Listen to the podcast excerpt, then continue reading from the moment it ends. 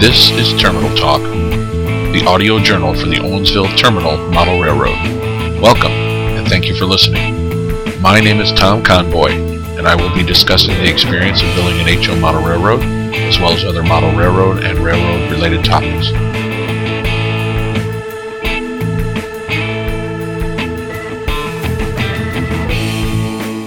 This is episode number 11. On this episode of the podcast, I will be discussing modeling what you cannot model. Modeling what you cannot model sounds like an oxymoron, but let me explain what I mean. Most of us, if not all of us, are not able to model everything that interests us. Either time, space, or money limits being able to model everything that we'd like to include on a model railroad. So, how do you model a building that maybe doesn't fit on your layout, but it's something that you find interesting? That's what I want to talk about today. As I was going through my inventory of model railroad supplies and structures, I noticed a couple of building kits that I bought back in the mid 90s that I really found interesting. I just haven't wanted to get rid of them. I've given thought of maybe selling them on eBay or taking them to a train show and seeing if somebody would be interested in purchasing them there. But I really like the kits. I, I really don't want to get rid of them. The only problem is, is I don't have room for them on the current layout I'm building. I originally purchased them for a layout that's long gone, and of course, with everything I'm going through right now, I just don't have time to build a big layout to include those structures that I bought so many years ago. So what do I do with them? Well, that's where the modeling what you cannot model comes into play. I decided why not build a diorama or maybe even a micro layout, something that can sit on a coffee table or sit on a bookcase that doesn't take up much room, but allows me the opportunity and the joy of being able to actually build something. I thought about that some more and I thought, you know, it sounds like a good idea. I know I'm not the first one to come up with that idea, and I know I've heard it before, but I just had never given it much thought until after I recently built my first diorama and found that it was a lot of fun, and I've received several positive comments about it, and it didn't take me that long. And I thought, you know, maybe I don't need to get rid of those kits. Maybe what I can do is build a diorama. And that got me pretty excited. So I went ahead and dug out one of those old plastic kits I had. It's, uh, I think it's the Golden Valley uh, canning from Walthers that came out, I guess, back in the mid 90s. And so I've got that out and actually had to take some of it apart. And that, that time in my modeling life, buildings to me were just, you know, I wanted to run trains and I just, I just kind of slapped it together and really didn't give much thought to painting it or even really being all that careful with the gluing and all. So uh, I carefully disassembled what I had already built and I'm going to go ahead and, and rebuild it. And this time I'm going to do it right. You know, I found that that was something that was uh, very satisfying. Uh, I have a new interest in it, even though it won't work on what I'm building right now. I thought, well, you know what? I may build this as a, a small micro layout, something that I can actually uh, run a small engine on and maybe just switch out a car and maybe have a simulated main line and have a spur track that goes to the canning company and, and just detail it out. Have it small enough that it would fit on a, a bookshelf. It won't take up much room. Can put it on a shelf in a closet when it needs to be put out of the way. And, and I have several kits that I could do that with. I started thinking about that. I thought that's a real good idea. I think I'm going to start doing that. Okay, let's say that you've been building dioramas now for a while, and, and now those dioramas are beginning to clutter up your room. Uh, maybe your your spouse is getting a little aggravated that you have all these things laying around and uh, no place to really put them up and display them. Well, there are things you can do when you start to accumulate a lot of dioramas. The first thing you can do is open yourself up an eBay account or any online auction site and put them up for sale. Uh, I visited eBay several times as an example, and and there are several dioramas out there that uh, are, are very high quality. Uh, they're also very expensive, but that's the idea. If you if you can do a diorama real well, you could sell it and take that money and and use that to reinvest it back into your hobby. Maybe you got a DCC system that you want to buy. There's a great way to pay for it. There is a market out there. It's not a huge market. I mean, you're not going to turn around and become a millionaire doing that. But if you're good at the work you do, there is an opportunity out there. People do buy them. After all, some people like to display them in their business offices and other places, or even just in their own living rooms or rec rooms to share with others.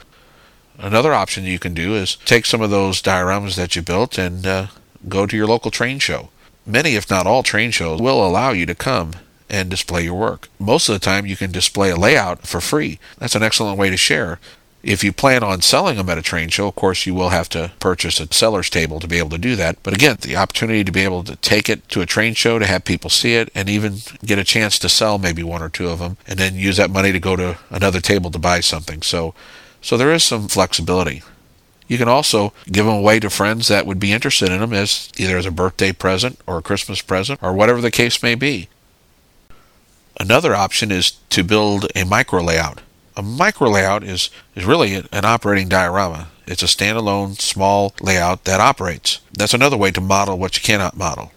Something that you can even plan to maybe drop into a bigger layout in the future. Now, I'm not necessarily talking about modular there either. I'm just talking about building a scene and building it in such a way that you could actually incorporate it into new bench work uh, when you're building a future layout you know, who knows? You may not ever get around to building that future layout, but you'll at least have had the chance to build that structure kit or that scene that you wanted to build. And that's why I want to encourage you if you're limited on space, limited on time, limited on funds, but want to build something, why not give a diorama or a micro layout consideration?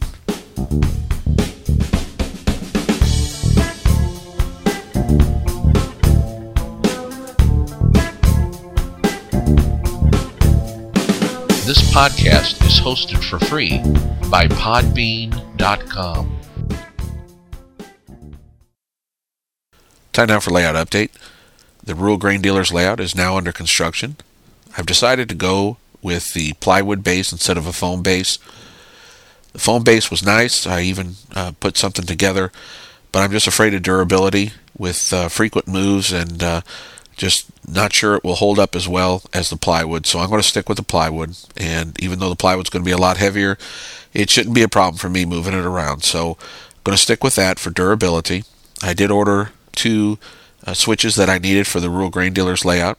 They're Code 83 Walthers turnouts. They're made by Shinohara. They're DCC friendly, and they look really nice. So I'm looking forward to using those on the layout. I am going to hand lay the rest of the track in Code 83 as well. So hopefully, sometime between now and through the Christmas holiday, I hope to lay track and maybe even put some scenery details. I still need to finish the grain elevator and the Reagan feed mill kit. Hopefully, maybe by next spring, maybe by the beginning of next summer, I'll have the rural grain dealers layout ready to go. And maybe, just maybe, I might be able to take it to a local train show. I've also been building some dioramas and working on some other projects, and I found that right now my interest has been on building. I've tried my hand now at scratch building. I'm currently building a model of a chicken coop that resides on our property. My wife, she raises chickens, and I decided to go ahead and use the dimensions from that chicken coop, put some little features like the boxes that the chickens nest in inside of it. And this is actually the first scratch building project I've ever undertaken. So I'm using uh, clapboard siding from Northeastern Scale Lumber and just using some strip wood putting that together. And so far, I have the uh, walls up. I need to uh, put the cardstock roof on, uh, finish some other little details, and uh, do a final coat of paint on it, and it should be ready to go. You'll find updates on the scratch building project on the OT Model Railroad blog page. Be sure to visit for current updates for all projects and layout updates. I'd like to give you an update on the podcast. I was hoping to have this show out in early October. I had sat down and recorded the first part of this back in October. My schedule became very busy, and I'm just now getting the chance here in mid November to sit down and actually finish it. So this will be a short podcast, but I want to take the time now to find out whether or not you, the listener, uh, would like this podcast to continue. There are many, many model railroad podcasts out there, and I enjoy all of them. And uh, I have some that I like more than others, but I get something out of every one that I listen to. And I hope that's the case with my podcast. I hope you, the listener, do get something out of it. Uh, I know my podcast, I'm really just sharing my experiences of building a railroad. I don't do interviews with other model railroaders and bring other things in. I do like to share new information and tips and, and websites with the listeners. But uh, I really need to know whether or not you, the listener, would like to continue. On my iTunes page, I have noticed that uh, I've had a lot of downloads, but again, I don't know how many of you are regular listeners.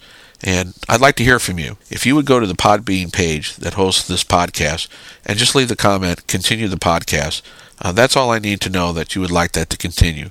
If I have several people that are interested in the podcast continuing, I will make every effort to become more regular with the shows and try to get back to a monthly format. If I only have a few listeners, that's okay too. I, I don't mind that. I don't mind sharing with others as long as I'm not just talking to myself. And if even to just have two or three people that are interested in it, I will continue it. It may not be as frequent. It may be every month or two before I can put an episode out, but I'll continue to do that and continue to take the time. It does take time to put these together. It does take time to produce them and then to download them and then to put them out. So I want to know from you, the listener, whether or not you would like it to continue. So please take time to make a comment. If you access this show through iTunes and you don't go to my Podbean page, just go to my iTunes page and uh, leave a comment there that you would like the podcast to continue. Looking forward to hearing from you. Thank you.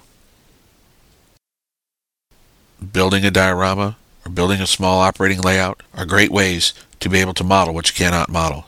Maybe you have a big layout. Maybe there's something that's in a different era that doesn't fit your current model railroad that you'd like to build. Maybe a structure kit. Go ahead and buy it. Go ahead and build it. Put it on a diorama. Take that and display it. Share it. Maybe even sell it.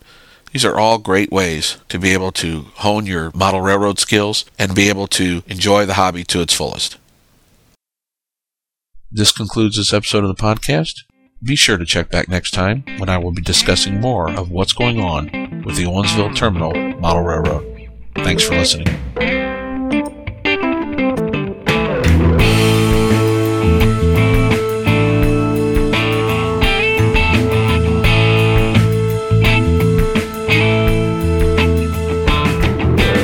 Royalty-free music for Terminal Talk has been provided by Kevin MacLeod at www.incompetech.com.